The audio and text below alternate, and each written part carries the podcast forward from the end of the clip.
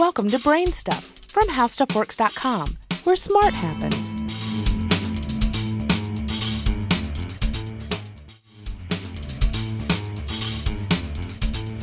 Hi, I'm Marshall Brain with today's question, and I also have a funny little story that I'm going to stick at the end of this podcast and ask you a question about it. So here's the question Is it true that scientists are predicting a really big earthquake that will sink Western California? This often comes up when people talk about earthquake activity along the Pacific coast of the United States. Seismologists have predicted that a massive scale 8.0 or higher on the Richter scale earthquake will shake that region sometime within the next 30 years or so. This is the so called big one that makes many California residents understandably nervous and inspires a variety of apocalyptic disaster speculations. But while the big one would definitely wreak mass destruction, it would not sink part of California into the ocean, nor would it break the state off from the rest of the country or anything like that. The idea comes from a misunderstanding of the seismic forces that cause earthquakes in the region to begin with. Powerful earthquakes occur frequently along the west coast of the United States because the region is near a boundary between two tectonic plates. If you've read How Earthquakes Work on How Stuff Works, then you know that the Earth's surface is made up of large, rigid plates that slowly drift over the mantle layer below them. At the boundaries between these plates, a number of things can happen. The Pacific plate and the North American plate simply grind against each other. One creeps slowly northwest and one creeps southeast.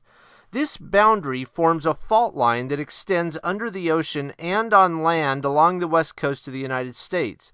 The San Andreas Fault in California is the piece that's on land. Smaller faults form in the crust material near the boundary line due to the forces of the plates pushing on each other.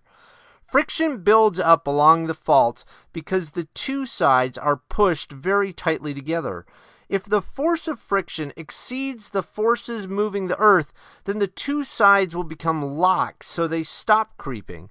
When this happens, tension builds up along the fault line until the force of movement is great enough to overcome that force of friction and to break the lock.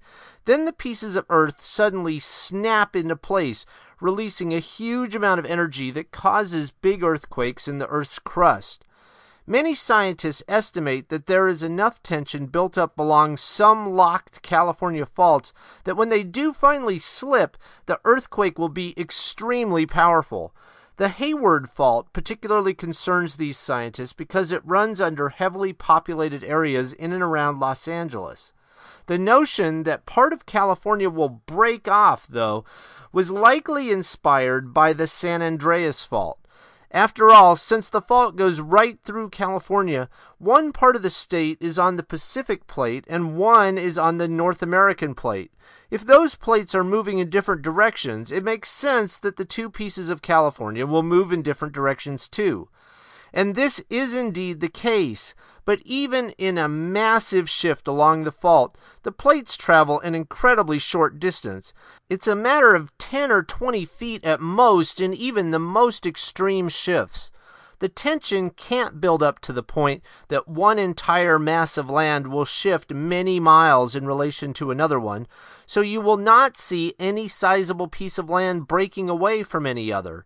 Instead, the pieces of land will move away from each other slowly, very slowly, taking millions of years to make large scale changes. One end of California may slowly drift so that it eventually is underwater after millions of years, but this can hardly be construed as sinking into the ocean. Pieces of land don't just fall into the ocean because that's not how tectonic plates work. So let me shift gears here and tell you a funny story.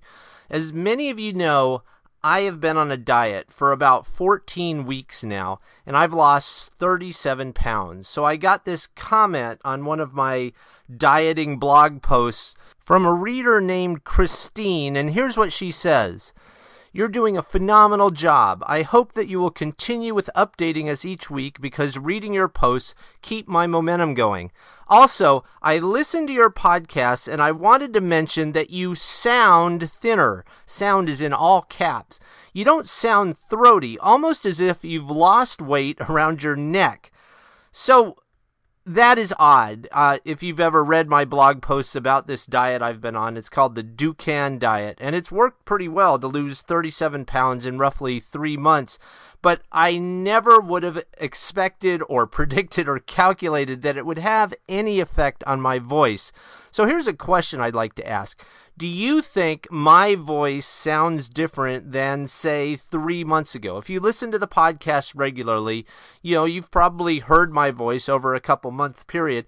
Does it sound any different to you? And if it does, would you mind leaving a comment? There's facebook.com slash brainstuff. You could go there and just drop a comment on the page.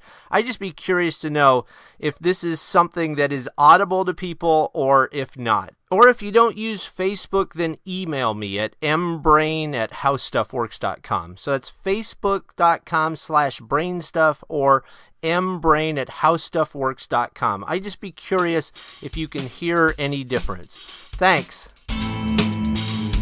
For more on this and thousands of other topics, visit howstuffworks.com. And don't forget to check out the Brainstuff blog on the howstuffworks.com homepage. You can also follow Brainstuff on Facebook or Twitter at BrainstuffHSW.